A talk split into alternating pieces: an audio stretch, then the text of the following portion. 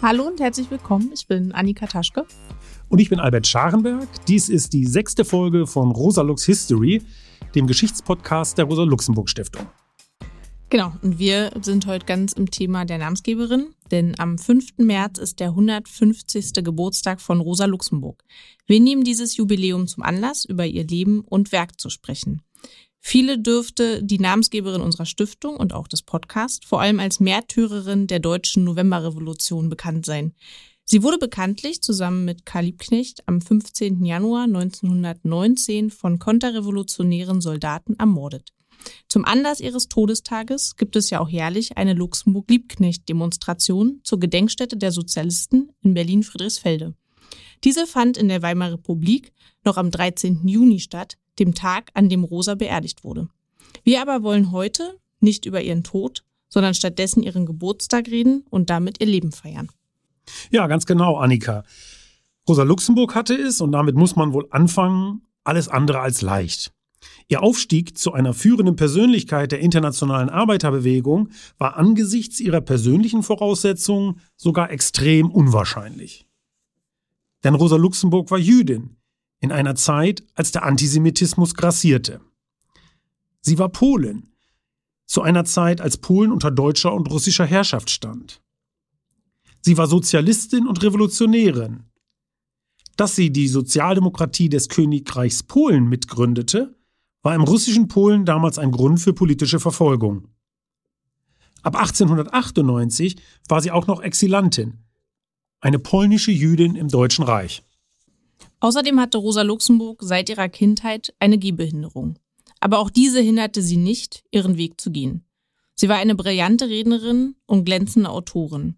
Und das gleich in mehreren Sprachen. Sie erwarb in Zürich sogar einen Doktortitel, und zwar zu einer Zeit, als noch fast keine Frau studieren, geschweige denn promovieren konnte. Sehr spannend ist auch ihr Lebenswandel, der dauernd gegen die engen Konventionen ihrer Zeit verstieß Gerade ihr freies Liebesleben, das eine Provokation gegen die Moralvorstellungen ihrer Zeit darstellte. So unterhielt sie Liebesbeziehungen unter anderem zum polnischen Revolutionär Leo Jugisches, zu ihrem Anwalt und Genossen Paul Levi und zu Kostja Zetkin, dem Sohn ihrer Freundin Clara Zetkin. Überhaupt war Luxemburg eine der ganz wenigen Frauen in der Politik zu einer Zeit, als Frauen noch kein Wahlrecht besaßen. Und sie wurde dann, nur wenige Tage bevor Frauen in Deutschland zum ersten Mal wählen durften, von Soldaten der Gardeschützenkavalleriedivision ermordet. Ja, wenn man heute von Mehrfachunterdrückung, von Multiple Oppression spricht, steht Rosa Luxemburg ganz vorne in der Reihe. Und dennoch schaffte sie es, zu einer herausragenden Vertreterin der europäischen sozialistischen Bewegung zu werden. Wie das zustande kam, wollen wir uns jetzt heute näher anschauen. Dazu haben wir diesmal, angesichts des großen Jubiläums, gleich vier Gäste eingeladen.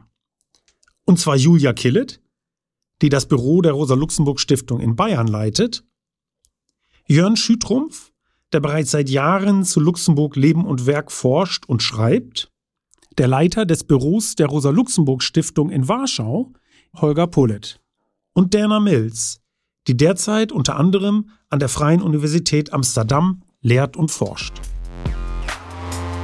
Zu unserem ersten Interview begrüßen wir jetzt Julia Killet, die uns telefonisch aus München zugeschaltet ist. Hallo Julia. Hallo, vielen Dank für die Einladung. Gerne, gerne. Schön, dass du da bist. Ähm, ich habe gleich eine erste Frage und zwar, warum wird Rosa Luxemburg heute immer noch rezipiert? Ja, der Name Rosa Luxemburg ist tatsächlich 102 Jahre nach ihrem Tod noch immer bekannt. Selbst Leute, die sich eher weniger für Politik interessieren, kennen den Namen Rosa Luxemburg. Warum ist es so? Rosa Luxemburg war eine kompromisslose Sozialistin. Sie kämpfte ihr ganzes Leben lang für die Zerschlagung des Kapitalismus, für den Aufbau einer klassenlosen Gesellschaft und für den Frieden in der Welt. Das sind alles Themen, die heute immer noch aktuell sind. Und dann ist es auch so, Rosa Luxemburg wird auf der ganzen Welt gelesen und rezipiert. Es gibt viele Übersetzungen von ihren Schriften. Und dort wird sie als eine nicht erprobte sozialistische Alternative verstanden. Denn ihre Vorstellung von einer sozialistischen Gesellschaft basiert ganz klar auf sozialen politischen Freiheitsrechten. Und das sind Meinungsfreiheit, Versammlungsfreiheit und Pressefreiheit. Und dadurch wird sie als eine Alternative verstanden. Ich glaube aber auch, was sie auch berühmt machte, war ihr außergewöhnliches Leben. Denn zu ihrer Zeit lebte sie als Frau schon äh, sehr eigenständig und emanzipiert. Sie war eine versierte Wissenschaftlerin, eine undogmatische Marxistin und sie beherrschte fünf Sprachen in Wort und Schrift. Und zum Schluss vielleicht zu der Frage noch, ich glaube auch, dass es ihre bestialische Ermordung war, die dazu beigetragen hat, dass Rosa Luxemburg zu einem Mythos wurde. Ihre Gegner hatten Angst vor ihr, denn Rosa Luxemburg konnte innerhalb von Sekunden Massen in ihren Bann ziehen mit ihren Reden. Äh, sie war eine grandiose Rhetorikerin und man hatte einfach Angst. Man hatte Angst vor ihren Inhalten, man hatte Angst äh, davor, dass sie die Massen begeistern konnte. Und Rosa Luxemburg wurde von sechs hochrangigen Offizieren erschlagen, erschossen und in den Landwehrkanal geschmissen. Und ihren Leichnam hat man dann bekanntermaßen erst äh, fünf Monate nach ihrer Ermordung entdeckt. Vielen Dank, Julia. Worauf beziehen sich denn heute diejenigen, die sich auf Rosa Luxemburg berufen?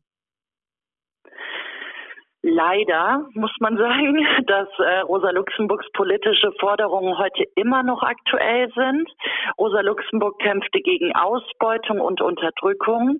Sie war eine überzeugte Internationalistin. Nationalismus lehnte sie entschieden ab. Sie war davon überzeugt, dass Nationalismus die Spaltung der Arbeiterinnen führt, ähm, die, also in die Spaltung der Arbeiterinnenbewegung führt. Und sie konnte auch in den nationalen Befreiungskriegen ihrer Zeit keine langfristige Verbesserung für Arbeiterinnen und Arbeiter erkennen. Rosa Luxemburg hatte nämlich die Weltrevolution vor Augen.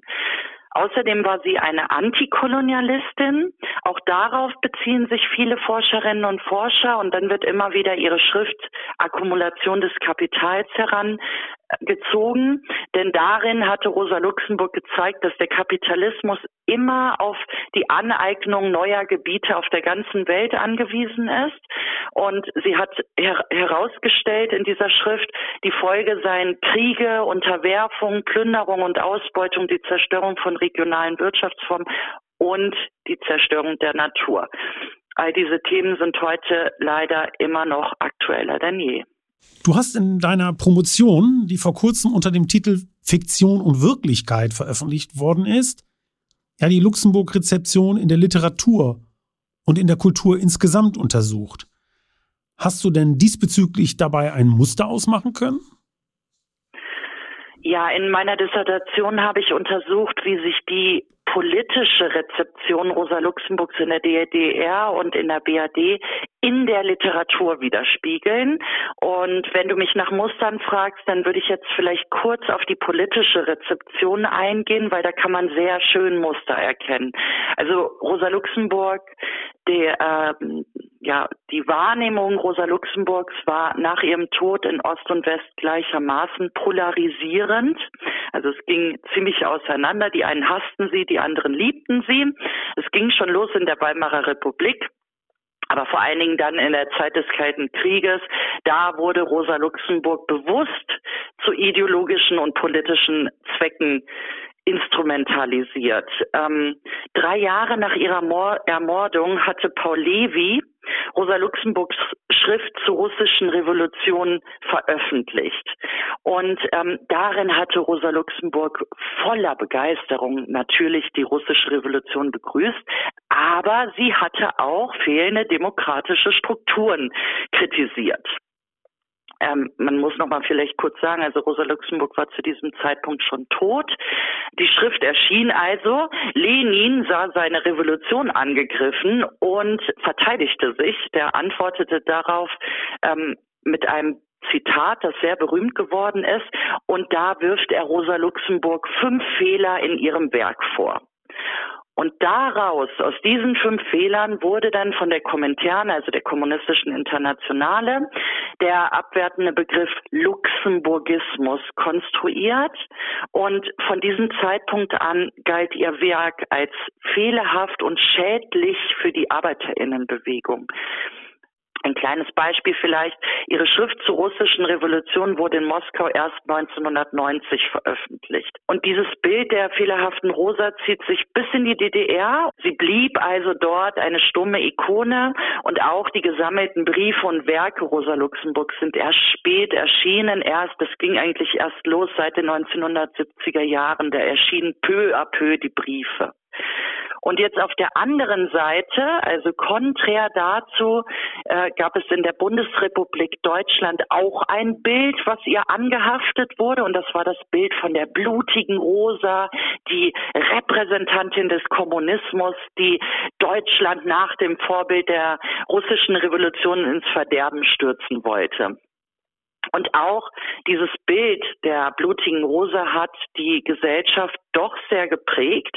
Und das wurde deutlich, als 1974 eine Briefmarke erschien, äh, wo ein Porträt von Rosa Luxemburg drauf zu sehen war.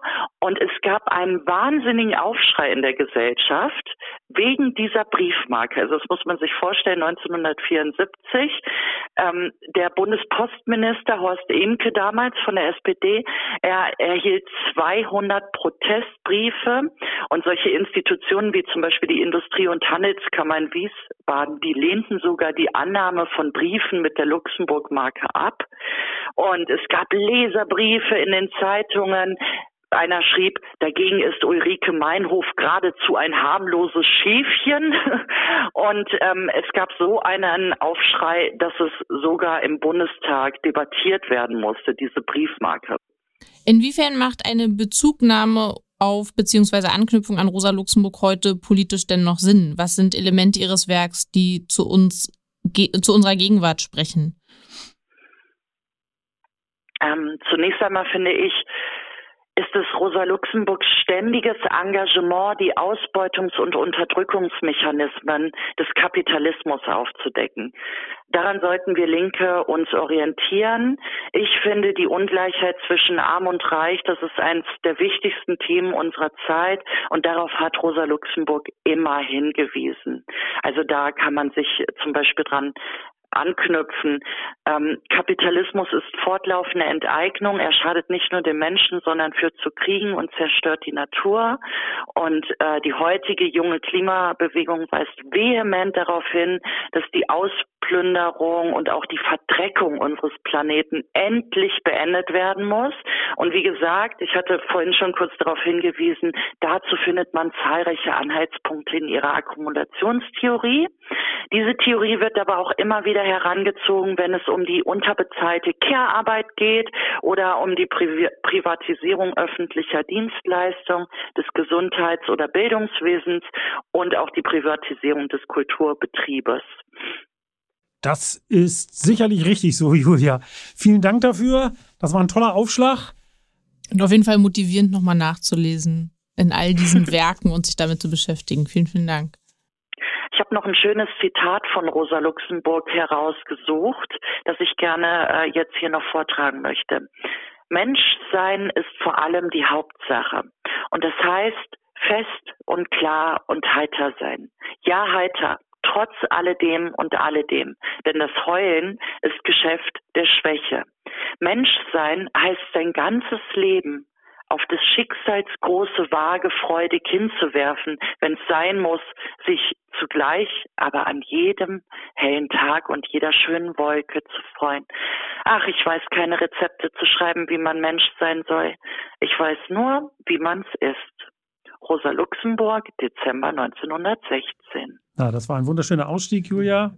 Vielen Dank. Gerne, gerne. Schönen Tag noch. Tschüss. Euch auch. Tschüss, danke.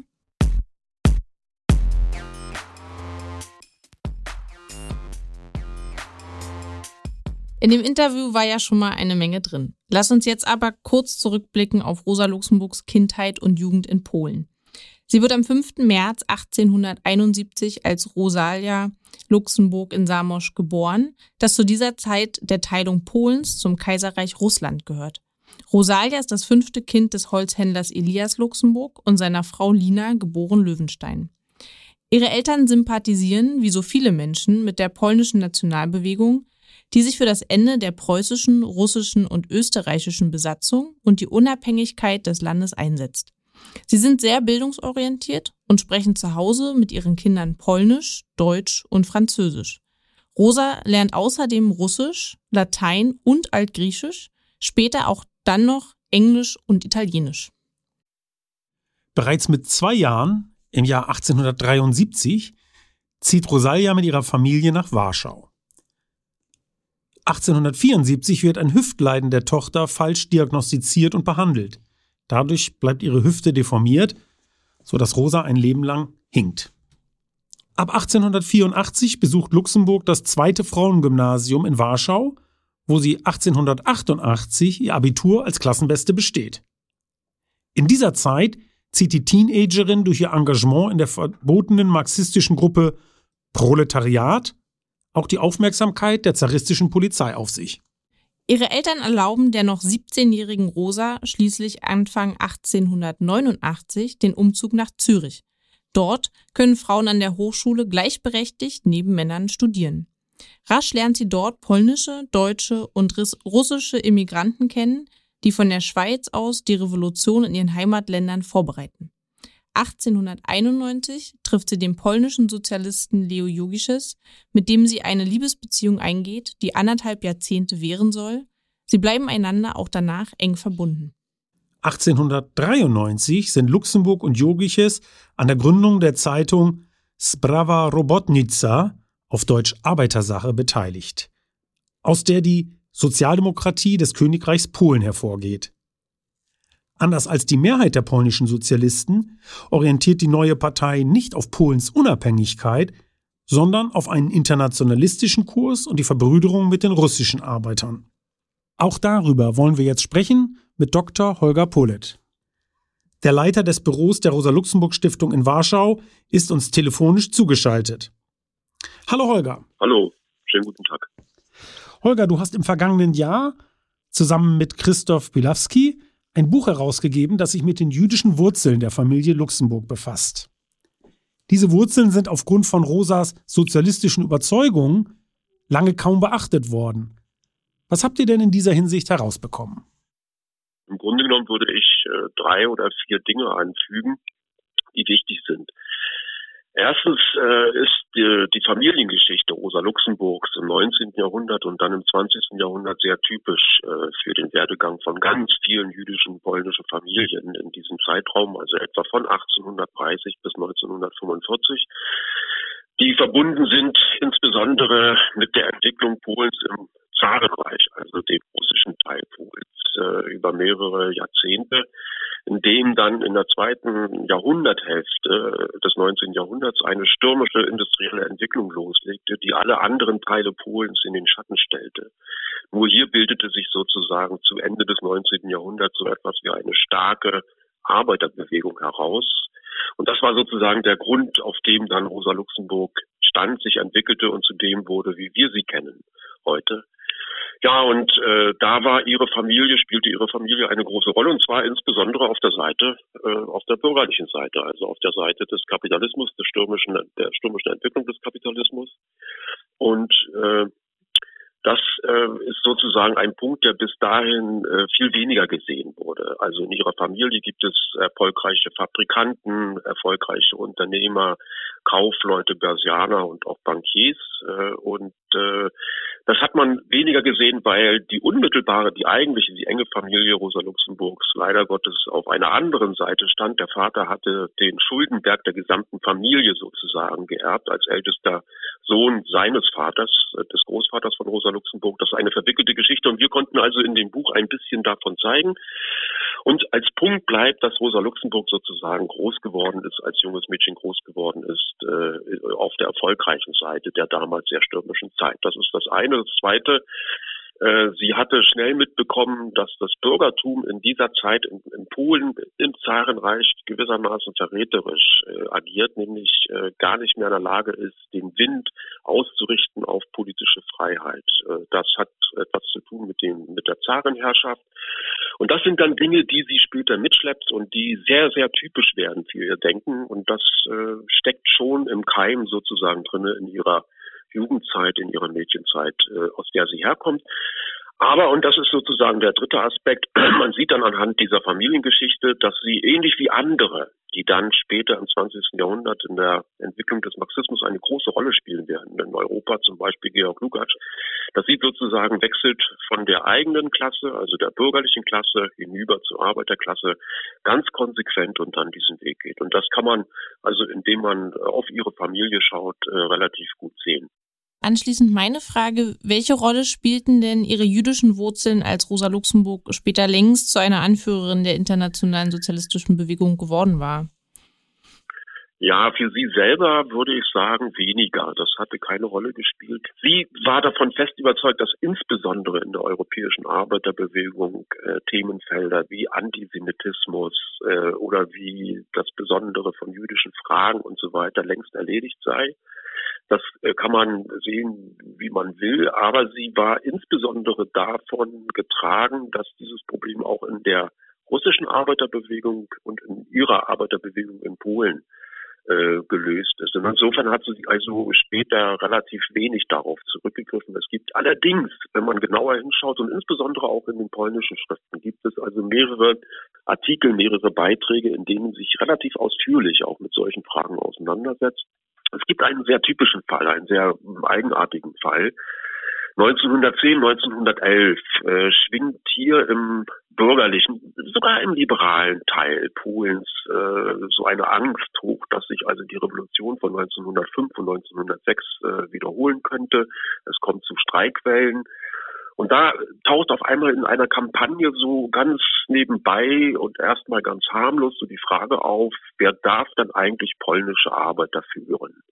Und dann werden äh, Leo Jorgiches und Rosa Luxemburg angeführt, natürlich Juden. Äh, und es wird dann sozusagen rhetorisch weiterentwickelt, dass also da man doch aufpassen müsse, das sind doch Interessen, die überhaupt nichts zu tun hätten mit den Interessen polnischer Arbeiter und so weiter. Und da äh, entwickelte sich sozusagen ein, eine Kampagne, auf die Rosa Luxemburg zunächst einmal, sie war ja in Berlin, gar nicht reagieren wollte. Sie schrieb dann an Jorgiches, das soll er selber machen.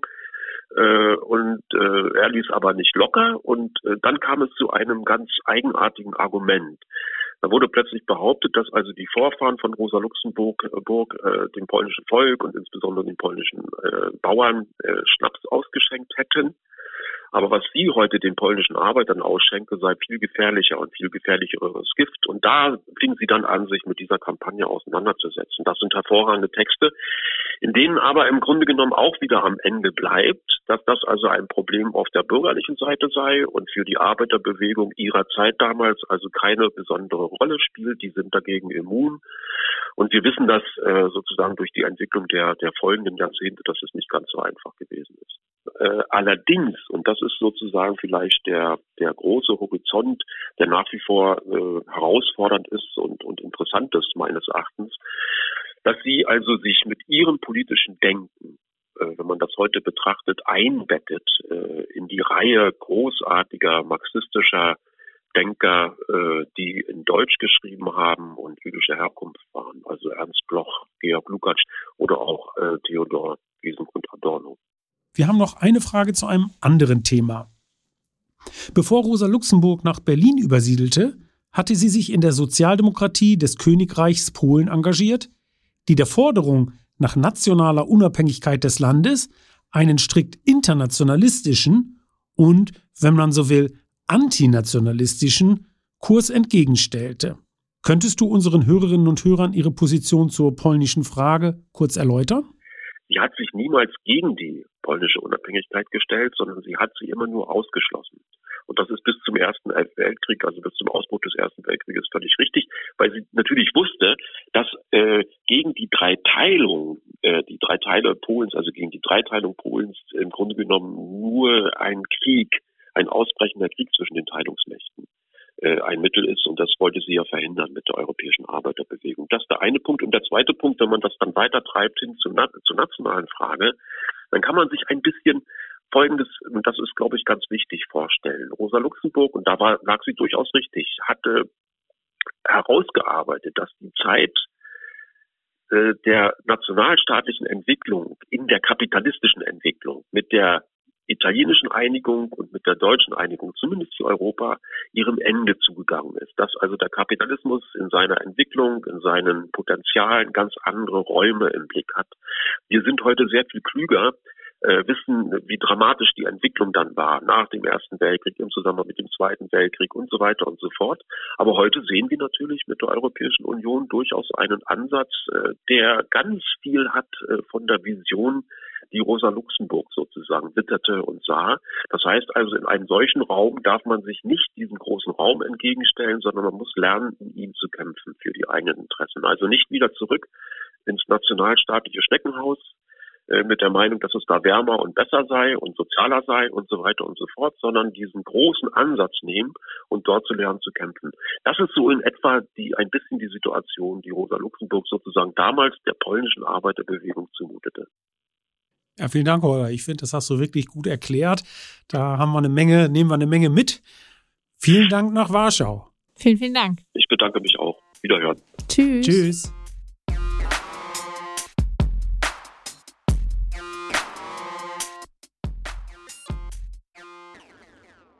Dass sie dem polnischen wie jedem anderen Nationalismus kritisch gegenübersteht, bedeutet nicht, dass sich Luxemburg nicht konkret mit der Lage in Polen und möglichen Schritten zur Verbesserung der Lage der ArbeiterInnen befasst.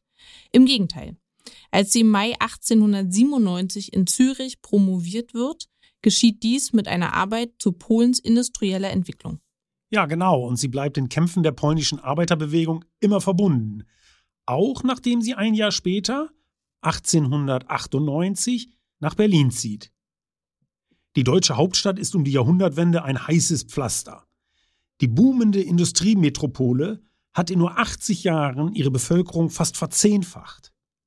Zugleich ist alles sehr preußisch organisiert und erinnert daran, dass bei der Reichsgründung 1871 nicht Preußen in Deutschland aufgegangen war, sondern vielmehr umgekehrt Deutschland ins preußische Korsett geschnürt wurde. In einem Brief, den sie nach ihrer Ankunft in der deutschen Hauptstadt an Freunde in Zürich schickt, schreibt Luxemburg, ich zitiere, Berlin macht auf mich allgemein den widrigsten Eindruck. Kalt, geschmacklos, massiv. Die richtige Kaserne. Und die lieben Preußen mit ihrer Arroganz, als hätte jeder von ihnen den Stock verschluckt, mit dem man ihn einst geprügelt. In Berlin wird Rosa Luxemburg rasch zur Wortführerin des linken Flügels in der SPD. Die Partei, die durch Bismarcks Sozialistengesetz von 1878 in die Illegalität gedrängt wurde, operiert erst seit einigen Jahren, nämlich seit 1890, wieder in der Legalität. Seit den späten 1890er Jahren schärft Luxemburg ihre Position in Auseinandersetzung mit den Größen der Partei, etwa mit Eduard Bernstein und Karl Kautsky in der sogenannten Revisionismusdebatte. Diese Debatte dreht sich um die Frage der Strategie, wie Arbeiterbewegung und Sozialdemokratie die Gesellschaft in den Sozialismus führen können. Während Bernstein sich für den Weg der Reformen ausspricht, hält Rosa Luxemburg, unterstützt von August Bebel und der Mehrheit in der Partei, an der revolutionären Perspektive fest. Sie schreibt, die Revolution ist großartig, alles andere ist Quark. Aus dieser Debatte geht auch ihre Schrift Sozialreform und Revolution hervor. Dazu von uns der kurze Hinweis, dass dieses Werk im Mittelpunkt des neuen Theorie-Podcasts der Rosa-Luxemburg-Stiftung steht, der in diesen Tagen unter dem Titel TLDR, also Too Long Didn't Read, an den Start gehen wird. Hört also ruhig mal rein. In jedem Fall macht ihr Engagement in dieser Frage Luxemburg in der ganzen Partei bekannt. Auch auf dem Kongress der Sozialistischen Internationale 1904 in Amsterdam trägt sie ihre Position vor. In den folgenden zehn Jahren bis zum Ausbruch des Ersten Weltkriegs tritt Rosa Luxemburg immer wieder durch ihr Engagement und durch ihre Schriften ins Scheinwerferlicht. Sie wird wiederholt inhaftiert, unter anderem wegen Majestätsbeleidigung und angeblicher Anreizung zu Gewalttätigkeiten. Besonders stark engagiert sie sich gegen den Militarismus, indem sie versucht, die europäischen Arbeiterparteien auf einen strikten Antikriegskurs zu verpflichten. Und sie verteidigt sich auch gegen antisemitische Angriffe, etwa aus den Reihen polnischer Nationalisten. 1905 wird Luxemburg Redakteurin der Parteizeitung Vorwärts.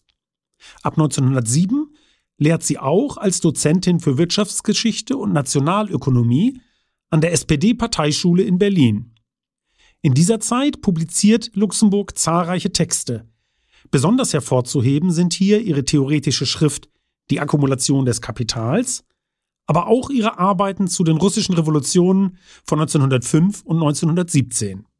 Ja, Albert, aber einen Moment noch. Wir sollten vorher noch die biografische Skizze zu Ende bringen. Ich glaube, wir waren gerade bei 1914 beim Ausbruch des Ersten Weltkriegs, den Kaiser Wilhelm II. vom Zaun gebrochen hat mit seinem Griff nach der Weltmacht, wie der große Historiker Fritz Fischer das einst nannte. Ja, Annika, und das dann zum Entsetzen von Rosa Luxemburg tatsächlich mit Zustimmung der Sozialdemokratie. In Deutschland stimmt die Reichstagsfraktion der SPD bekanntlich den Kriegskrediten zu. Ich kenne keine Parteien mehr, ich kenne nur noch Deutsche, hatte der Kaiser gesagt. Das scheinbar plötzliche Umkippen der SPD versetzt die wenigen Linken, die dem nationalistischen Taumel widerstehen, in einen Schockzustand. Es folgt jetzt ein Auszug aus einem Brief an Karl Mohr, den Rosa Luxemburg am 12. Oktober 1914 schreibt und in dem sie das Umkippen der Sozialdemokratie in Deutschland und Europa verarbeitet. An Karl Mohr, Berlin Südende, 12. Oktober 1914. Lieber Karl, in der jetzigen Zeit ist einem jeder Gruß und jedes Lebenszeichen von Gesinnungsgenossen aus dem Ausland doppelt teuer. Wir fühlen uns ja hier von der Welt abgeschnitten, und zwar durch eine doppelte Mauer, den Belagerungszustand und das Parteioffiziösentum. Zu deiner und anderer Freunde Information nicht zur öffentlichen Verwendung sei nur gesagt, dass es ein grober Irrtum wäre zu denken, die offizielle Haltung der Reichstagsfraktion, des Parteivorstandes und der Parteiredakteure entspreche dem Denken und Fühlen der gesamten Partei. Im Gegenteil lässt sich eine wachsende Erbitterung allenthalben merken. Wie weit diese Erbitterung reicht, auf welcher Seite die Mehrheit ist, kann jetzt natürlich nicht annähernd festgestellt werden, da gerade den Gegnern der parteioffiziellen Taktik das Maul verbunden ist und da das politische Leben der Massen völlig erdrückt ist. Auch verschiebt sich die Stimmung immer weiter. Manche, die für die Bewilligung der Kredite waren, haben seitdem, ob der eingetretenen Entwicklung, einen heilsamen Schreck gekriegt und sind nun Gegner dieser Politik oder werden es morgen sein. Zugleich rutscht ein anderer Teil Genossen mit jedem Tage mehr ins reinste Fahrwasser der nationalpatriotischen Regierungspolitik. Auf diese Weise vollzieht die innere Entwicklung der Partei im Kriege, trotz ihrer Unmerklichkeit, einen unaufhaltsamen Prozess der Abschnürung von Elementen. Die, die eigentlich zum bürgerlichen Lager gehören und höchstens eine militärfromme proletarische Reformpartei, mit starkem nationalistischem Anstrich bilden, auf der anderen Seite von Elementen, die den Kern des revolutionären Klassenkampfes und des Internationalismus nicht preisgeben wollen. Schon jetzt hat der stille innere Kampf begonnen, obwohl wir ihn wahrhaftig unter so ungünstigen Bedingungen nicht aufnehmen wollten. Das gegenseitige Misstrauen und der gegenseitige Hass lassen sich aber kaum verdecken und züngeln schon in ganz feinen Flämmchen an die Oberfläche. Dass, sobald der Krieg und der Belagerungszustand vorbei sind, die innere Auseinandersetzung mit gewaltiger Macht losbricht, verheimlicht kein Mensch. Ebenso wenig wird jemand hoffen, die altgepriesene Einigkeit der Partei bei so tiefgehendem inneren Zwiespalt aufrechterhalten zu können. Es ist nur der Belagerungszustand und der Krieg, die unsere angebliche Einigkeit künstlich zusammenhalten. Es unterliegt keinem Zweifel. Der deutsche wie der internationale Sozialismus machen eine Krise durch wie noch nie in der Geschichte und werden durch diesen Krieg vor die Schicksalsfrage gestellt. Gelingt es nicht, nach dem Kriege eine regelrechte und diesmal auch für den Kriegsfall ernst gemeinte Absage an den Imperialismus und Militarismus unter allen ihren Vorwänden zu erreichen, dann kann sich der Sozialismus begraben lassen, oder? Er hat sich dann vielmehr schon selbst begraben. Die Klärung nach dem Kriege wird über das Sein und Nichtsein des Sozialismus entscheiden. Aber gerade weil diese Klärung von so unermesslicher welthistorischer Bedeutung ist, muss sie gründlich, ehrlich und mit Bedacht vorgenommen werden. Nach all dem ist unsere Lage hier innerhalb der Partei sehr traurig und man muss täglich alle Kraft und allen Mut zusammennehmen, um diesen Morast weiter zu durchwaten. Die Selbstpreisgabe des Vorwärts zum Beispiel war für viele ein harter Stoß und man schämt sich manchmal, das alles quasi mitmachen zu müssen. Dass wir bei jeder Gelegenheit uns diesem Strom abwärts entgegenzustemmen suchen, kannst du glauben. Leider sind alle Zentralinstitutionen der Partei, die momentan die äußere Macht in den Händen haben, von opportunistischen Elementen beherrscht. Und alle Opposition zerschellt, da die Massen nicht aufmucken können und zum großen Teil auch auf den Schlachtfeldern zerstreut sind.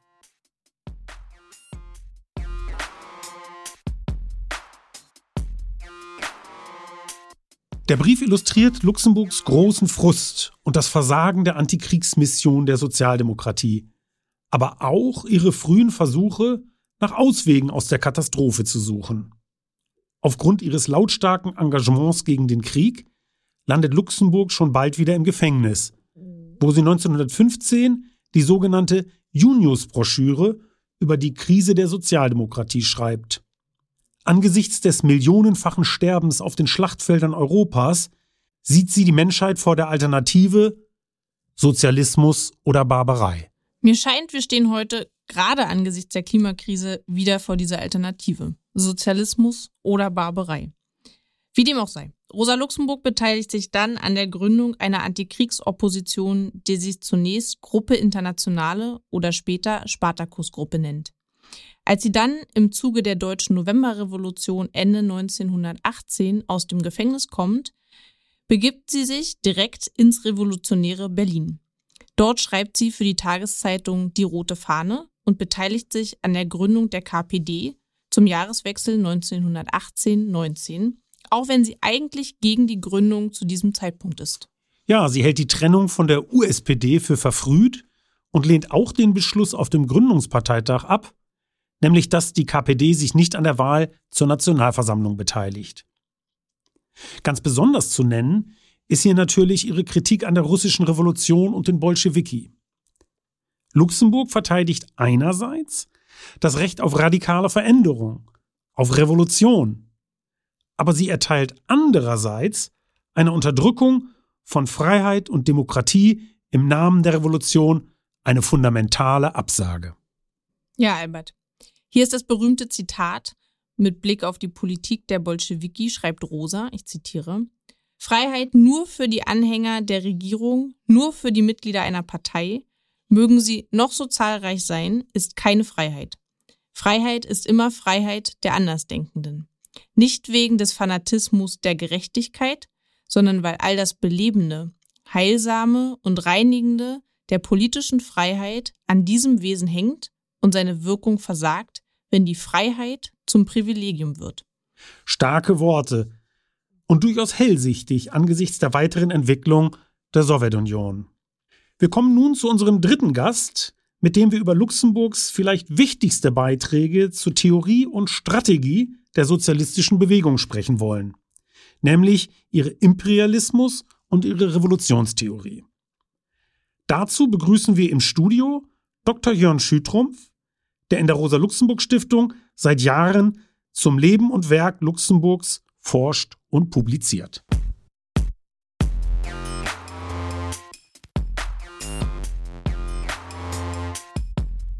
Hallo Jörn. Hallo. Jörn, Rosa Luxemburgs wichtigstes Werk, jedenfalls ihrer eigenen Auffassung zufolge, war das 1913 veröffentlichte Buch Die Akkumulation des Kapitals. Inwieweit leistet sie denn damit einen, wie es im Untertitel heißt, Beitrag zur ökonomischen Entwicklung des Imperialismus und auch des Kolonialismus? Sie hat mit dieser Arbeit äh, in eine Debatte eingegriffen, an der sich eine Reihe von wichtigen Marxisten, angefangen mit Rudolf Hilferding, der äh, das Buch Das Finanzkapital vorgelegt hatte, äh, beteiligt haben. Sie äh, ist in diesem Buch deutlich über Marx hinausgegangen. Marx hatte idealtypisch, äh, um die Mehrwertproduktion erklären zu können, an, angenommen, dass er eine Gesellschaft behandelt, in der es nur Kapitalisten und Arbeiter gibt. Damit ist er der, dem Geheimnis der Mehrwertproduktion auf die Spur gekommen. Was er allerdings nicht erklären konnte, war, wie das Wachstum in Kapitalismus zustande kommt. Und diese Frage stellte sich äh, Rosa Luxemburg. Sie verwarf dabei nicht Marx, äh, sondern äh, sie nahm ihn auf und bewegte sich sozusagen von der Abstraktion zurück ins Konkrete. Und sie kam äh, dabei auf, mit, bei ihrer Suche auf äh, das sogenannte Dritte, und zwar das nicht kapitalistische Element, was es sowohl in jeder Gesellschaft gibt, also Bauern, die noch von einfacherer Produktion leben und äh, ähnliche Gruppen, aber vor allem in den Kolonien, das, was wir heute den globalen Süden nennen. Äh, dort stieß sie auf das nicht kapitalistische Dritte, dem äh, zum einen äh, die produzierten Waren per Kredit natürlich äh, übergeholfen wurden und von dem aus man sich die Rohstoffe holte. Äh, nur dadurch war es möglich, äh, die, diesen Kapitalismus wachsen zu lassen und eine Akkumulation, also eine Anhäufung äh, von Kapital äh, durchzuführen. Die Kapitalisten, die sich an sowas nicht beteiligen, sind früher oder später niederkonkurriert. Es ist also kein frei gewähltes äh, äh, kapitalistisches äh, Moment, sondern es ist ein naturgegebenes, aus dieser Produktionsweise entspringender Zusammenhang.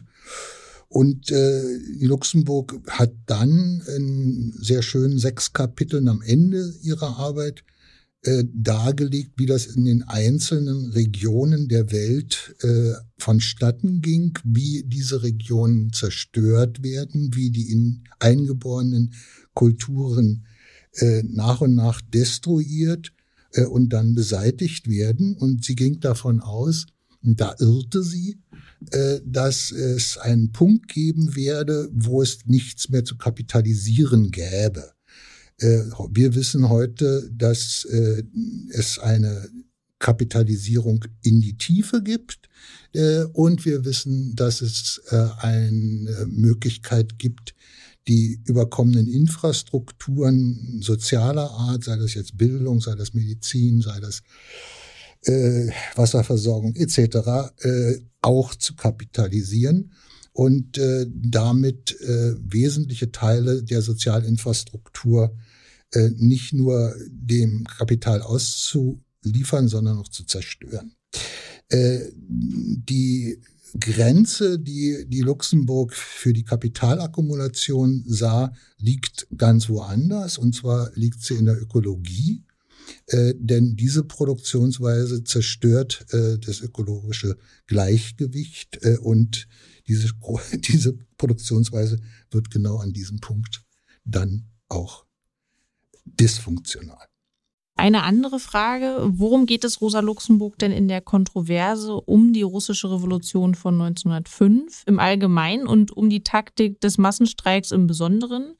Hat sie denn so etwas wie eine ganz eigene Revolutionstheorie? Ja, Rosa Luxemburg ist in dem Punkt äh, weniger Marxistin und mehr Engelistin wenn man das so nennen will. Sie knüpft am späten Engels an, der kurz vor seinem Tod eigentlich nur in einer Bemerkung, in einem Vorwort darauf hinweist, dass äh, jede Revolution über das Machbare, über das in diesem historischen Moment Machbare hinausgetrieben werden muss, wenn sie nicht so weit zurückschlagen soll, dass sie auf ihrem Ausgangspunkt oder sogar vor ihrem Ausgangspunkt wieder ankommt. Mit anderen Worten, äh, die Revolution muss so radikalisiert werden, dass die konterrevolutionären Kräfte es vorziehen, einen Kompromiss einzugehen, als sich äh, dem Risiko auszusetzen, völlig beseitigt zu werden. Alle Handelnden in Revolutionen hatten zumindest noch vor 100 Jahren die französische Revolution im Kopf, die ja bis in die äußerst linke radikale Ecke getrieben worden war.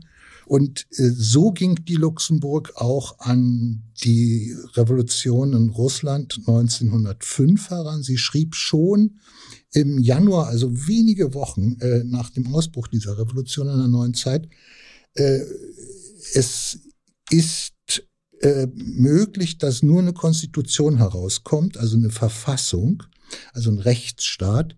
Aber das wäre dann auch diese Revolution schon wert. Und äh, sie wusste ganz genau, dass es immer einen Rückschlag gibt. Also wenn sich die Kräfte, die sich vorher aufgestaut haben, äh, äh, entladen haben, wenn es keine Führung in Revolutionen gibt. Äh, und äh, die, dieses ist der Kern der luxemburgischen Revolutionsauffassung. Äh, wir haben das auch erst gelernt äh, in den letzten sechs, sieben Jahren in dem Maße, wie die polnischen Schriften, die sie 1906 und vor allem 1908 verfasst hat, in Auswertung dieser Revolution übersetzt wurden und äh, auch ediert wurden durch Holger Pollitt. Davor haben wir auch Andeutungen, die es im deutschen, im deutschen Werk von Rosa Luxemburg gab, äh, zum Teil überhaupt nicht verstanden. Ja, das ist ja richtig spannend. Du hast ja jetzt schon gesagt, einiges zur, zur Revolution 1905. Ich würde dann da nochmal anknüpfen wollen, denn Rosa Luxemburg hat ja Lenins bolschewistisches Konzept einer Partei von Berufsrevolutionären bereits sehr früh, 1904, kritisiert. Aber vor allem später dann in ihrer Schrift zur russischen Revolution von 1917 ähm, verteidigt sie den Bolschewiki gegenüber Freiheit und Demokratie als Grundvoraussetzung des Sozialismus. Äh, wie passt das denn jetzt äh, in die von dir skizzierte Revolutionstheorie? Ja, Rosa Luxemburg war der Meinung, dass man mit einer kleinen Partei durchaus die Macht übernehmen kann. Aber äh, eins kann man damit nicht, nämlich zum Sozialismus gelangen.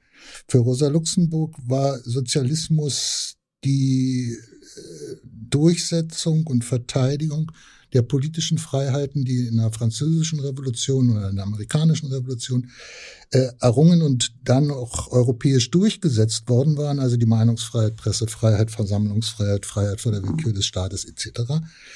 Plus soziale Freiheiten, also die Freiheit von Ausbeutung, Unterdrückung, Erniedrigung. Äh, die Bolschewiki haben genau das Gegenteil gemacht. Sie haben als erstes die politischen Freiheiten abgeschafft. Und äh, das war für Rosa Luxemburg völlig undenkbar. Rosa Luxemburg ging zum Zweiten davon aus, dass äh, Sozialismus ein Ergebnis äh, langer Klassenkämpfe sei und dass in diesen Klassenkämpfen die Klassen kämpfen müssen und nicht nur ihre politischen Vertreter. Äh, Rosa Luxemburg war der Meinung, erst wenn die Arbeiterschaft und alle Unterdrückten und Schwachen in der Gesellschaft äh, durch eigene Erfahrung in Kämpfen, durch Niederlagen, von denen sie sehr viel hielt, äh, weil man dort schneller lernt, äh, begriffen haben, dass mit den bestehenden gesellschaftlichen Bedingungen auf Dauer äh, kein menschenwürdiges Leben äh, möglich ist. Erst dann würden sich Mehrheiten finden, die über diese kapitalistische Gesellschaftsordnung hinaus äh, kämpfen würden und dafür auch bereit wären.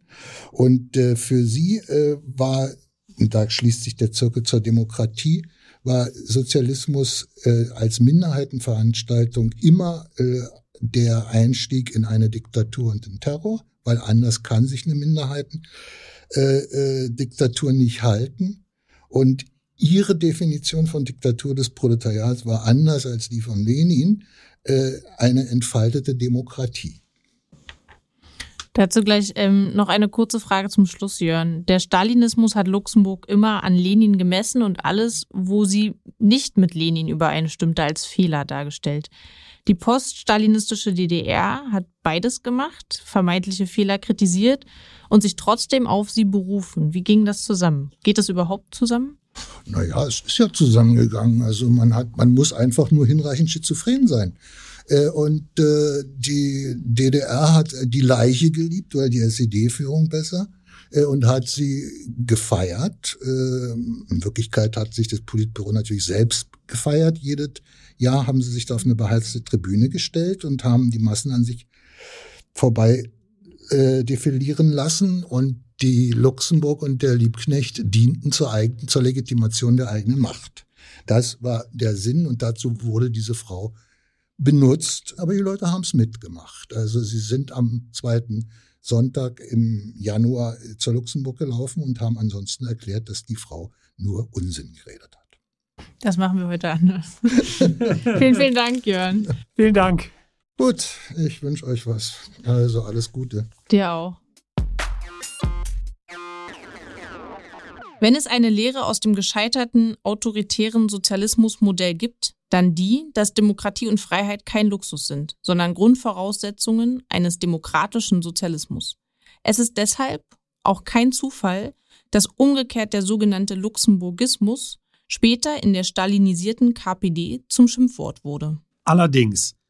Aber es gab und gibt eben auch immer wieder die positiven Bezugnahmen, übrigens auch in der DDR, wo sich linke Oppositionelle auf Luxemburg beriefen. Es gibt ja die bekannten Bilder von der Luxemburg-Liebknecht-Demo im Januar 1988, auf der Oppositionelle Transparente mit dem Luxemburg-Zitat von der Freiheit der Andersdenkenden mitführten. Jetzt sind wir schon bei der Luxemburg-Rezeption angekommen. Bevor wir zu unserem vierten und letzten Interview übergehen, wird ein zweites Schreiben Luxemburgs in Auszügen gelesen, und zwar ihr Brief an Luise Kautsky vom 15. April 1917. An Luise Kautsky, Franke, 15. April 1917 Geliebte Lulu, Dein kurzes Brieflein vor Ostern hat mich durch seinen äußerst gedrückten Ton lebhaft beunruhigt. Und ich habe mir gleich vorgenommen, dir wieder einmal das Köpfchen zu waschen. Sag mal, wie kannst du bloß wie eine traurige Zikade dein Liedlein der Trübsal weitersingen? Während aus Russland ein solch heller Lerchenchor herübertönt. Begreifst du denn nicht, dass dies unsere eigene Sache ist, die dort singt und triumphiert? Dass es die Weltgeschichte in Person ist, die dort ihre Schlachten schlägt und Freude trunken die Kamaniol tanzt? Muss man denn nicht alle Privatmisere bei solchem Gang der allgemeinen Sache vergessen? Ich weiß, Dich bedrückt, dass ich gerade jetzt nicht frei bin, um die Funken zu sammeln, die dort stieben, um dort und anderswo zu helfen und zu steuern. Sicher, das wäre schön, und du kannst dir denken, wie es mir in den Gliedern zuckt und wie mir jede Nachricht von dort wie ein elektrischer Schlag bis in die Fingerspitzen führt. Aber das nicht mitmachen können, stimmt mich deshalb nicht um ein Jota trüber und es fällt mir nicht ein, durch Stöhnen über das, was ich nicht ändern kann, die Freude am Geschehenen zu verkümmern. Siehst du, ich habe gerade aus der Geschichte der letzten Jahre und von da aus rückschauend aus der ganzen Geschichte gelernt, dass man das Wirken des Einzelnen nicht überschätzen soll. Im Grunde genommen wirken und entscheiden die großen, unsichtbaren plutonischen Kräfte der Tiefe. Und alles rückt sich schließlich zurecht, sozusagen von selbst. Verstehe mich recht. Ich rede da nicht etwa von einem bequemen, fatalistischen Optimismus, der die eigene Impotenz verschleiern soll, wie er mir gerade bei deinem verehrten Gatten verhasst ist. Nein, nein. Ich bin allzeit auf dem Posten und werde bei der nächsten Möglichkeit wieder dem Weltklavier mit allen zehn Fingern in die Tasten fallen, dass es dröhnt. Nun, da ich aber nicht durch meine Schuld, sondern durch äußeren Zwang auf Urlaub bei der Weltgeschichte bin, so lache ich mir einen Ast, freue mich, wenn's auch ohne mich geht, und glaube felsenfest, dass es gut gehen wird.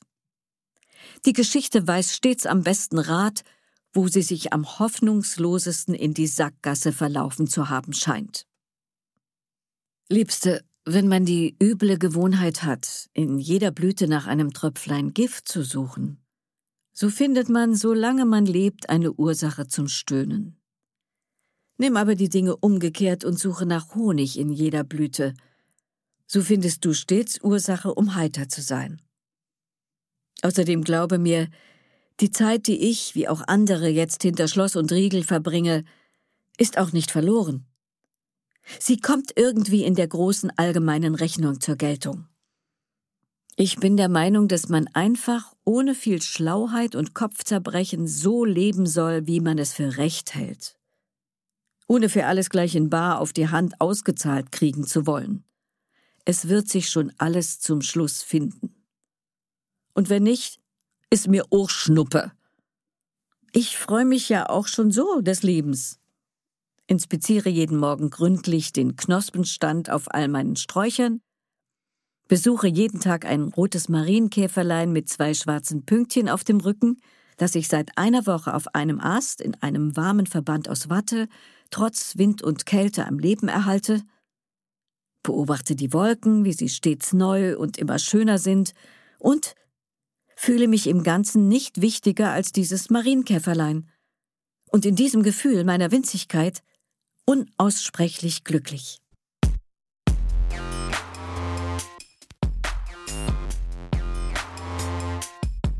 Im letzten Interview wollen wir nun über das Verhältnis Luxemburgs zum Feminismus und über die internationale Luxemburg-Rezeption sprechen. Dazu ist uns jetzt aus dem englischen Oxford Dr. Dana Mills zugeschaltet, die im vergangenen Jahr ein Buch über Rosa Luxemburg geschrieben hat, das sogar im Wall Street Journal besprochen wurde.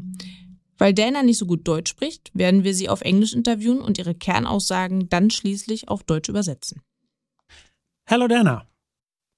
Hello. Zuerst möchten wir von Dana wissen, wie denn Rosas Verhältnis zum Feminismus war und ob man sie als Feministin bezeichnen kann.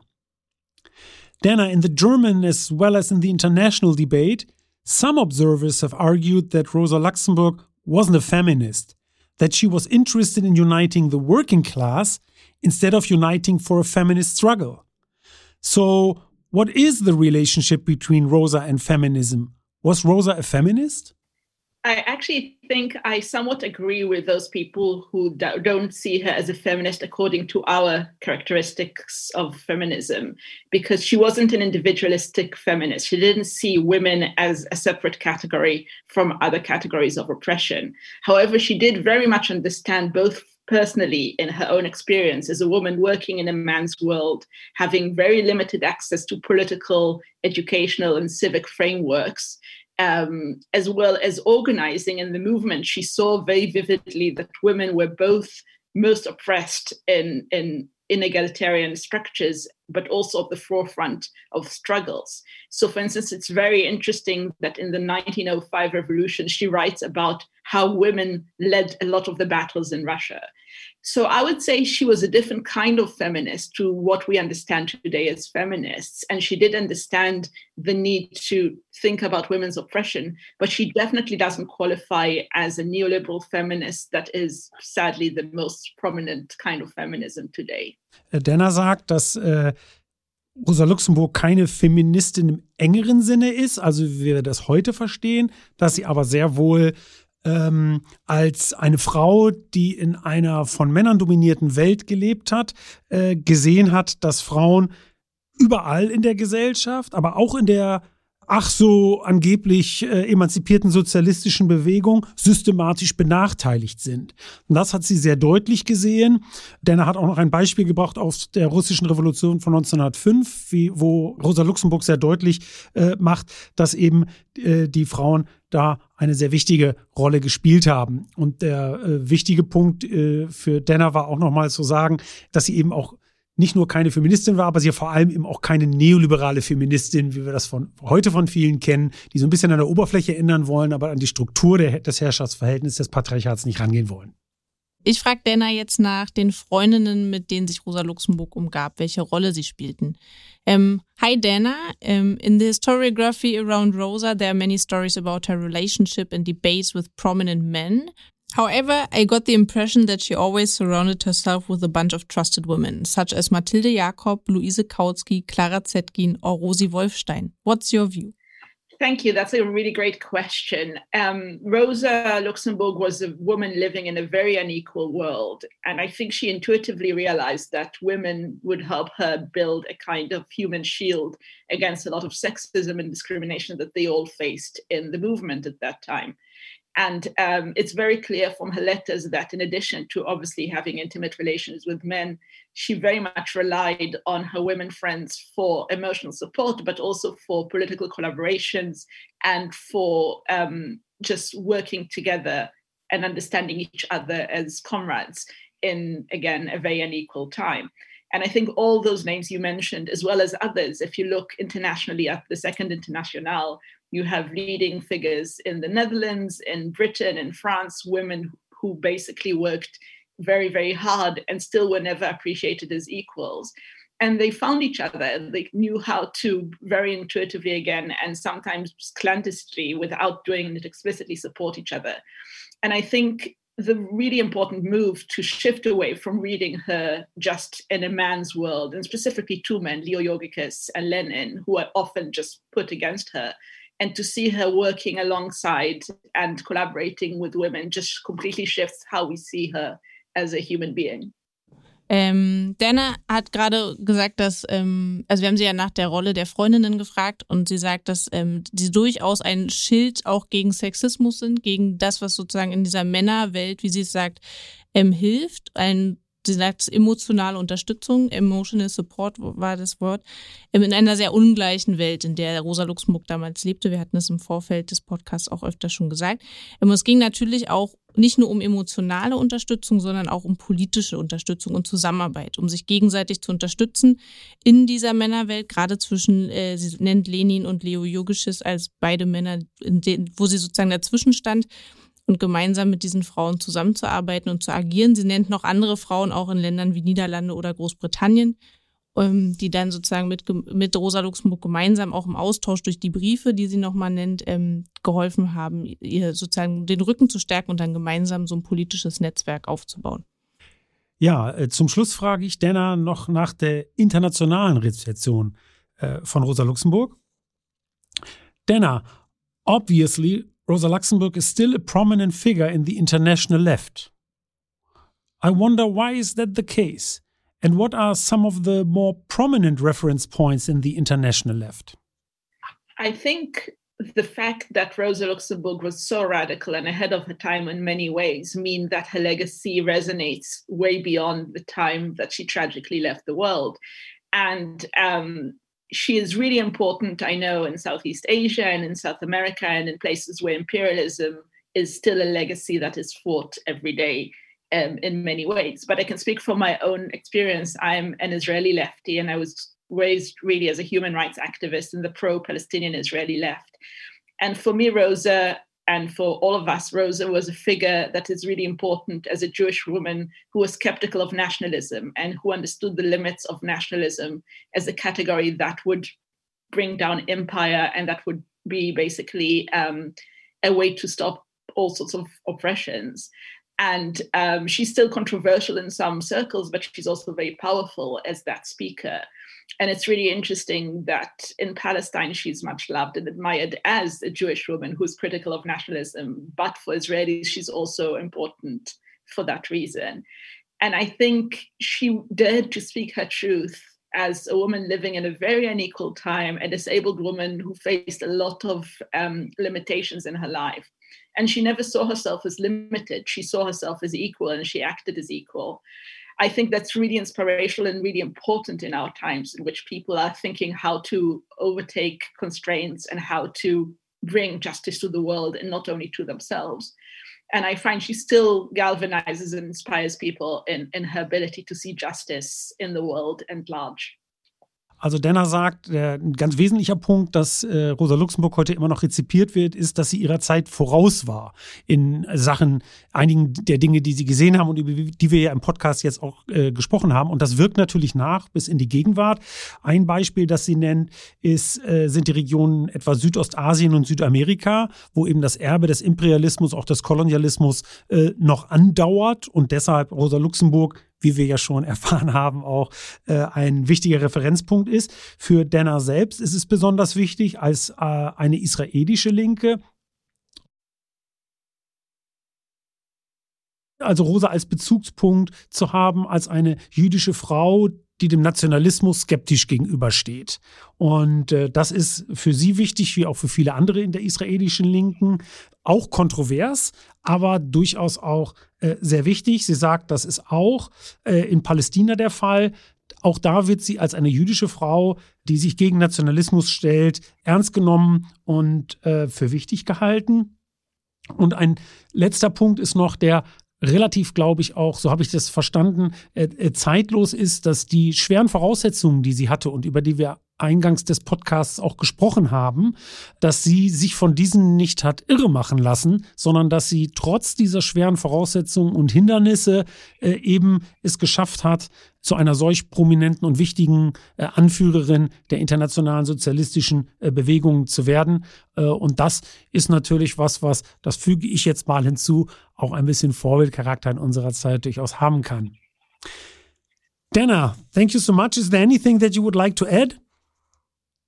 I'm very, very grateful for you to you for doing this. And I just encourage readers, listeners to go and look up Rose's work wherever you can find, whether it's our complete works project or online, any text that you could find, because I think her work is very timely and speaks very powerfully to us today. Thanks. Dana versucht uns nochmal zu motivieren und vor allen Dingen unsere Zuhörerinnen und Zuhörer, Rosas Werke zu lesen, ähm, gerne auch online nachzugucken. Es ist in vielen Sprachen vorhanden, äh, weil sie eine großartige Frau ist, von der man auch heute natürlich viel lernen kann. Thanks, Dana, for doing this. Thank you so much. Thank you for keeping up with it. Bye bye. Bye. Damit kommen wir schon wieder an den Schluss des Podcasts. Wir wollen Sie und euch aber vorher noch darauf hinweisen, dass die Rosa-Luxemburg-Stiftung am 4. und 5. März, aber auch darüber hinaus zahlreiche Online-Veranstaltungen und Formate zu Rosas 150. Geburtstag anbieten wird, an denen man kostenfrei teilnehmen kann. Ein Überblick über die Angebote finden sich auf unserer Webseite unter rosalux.de slash rosa150. Ja, da steht dann alles. Auch die neue Website rosaluxemburg.org, die kürzlich online ging und sich in Form einer Webstory dem Leben und Werk Luxemburgs widmet. Auch darüber hinaus gibt es viele Angebote, sich weiter mit Rosa Luxemburg zu beschäftigen, wie beispielsweise die Graphic Novel Red Rosa von Kate Evans, die unter dem Titel Rosa auch auf Deutsch vorliegt. Dieser Tage erscheinen im Büchner Verlag zudem zwei wissenschaftliche Bände zum Leben, Werk und Nachwirken Luxemburgs, die aus einer internationalen Konferenz hervorgegangen sind, die wir im März 2020 in Berlin ausgerichtet haben. Und nicht vergessen, ihr könnt diesem Podcast auch auf Instagram folgen unter rosalux-history und selbstverständlich könnt ihr und Sie den Podcast auch abonnieren. Abschließend sei noch verraten, dass wir uns in der nächsten Folge von Rosalux History mit einem weiteren 150. Geburtstag befassen werden, nämlich mit dem der Pariser Kommune, der laut Marx und Engels ersten Arbeiterregierung der Welt. Das sollte wieder spannend werden. Und ob. Tschüss. Ciao, ciao.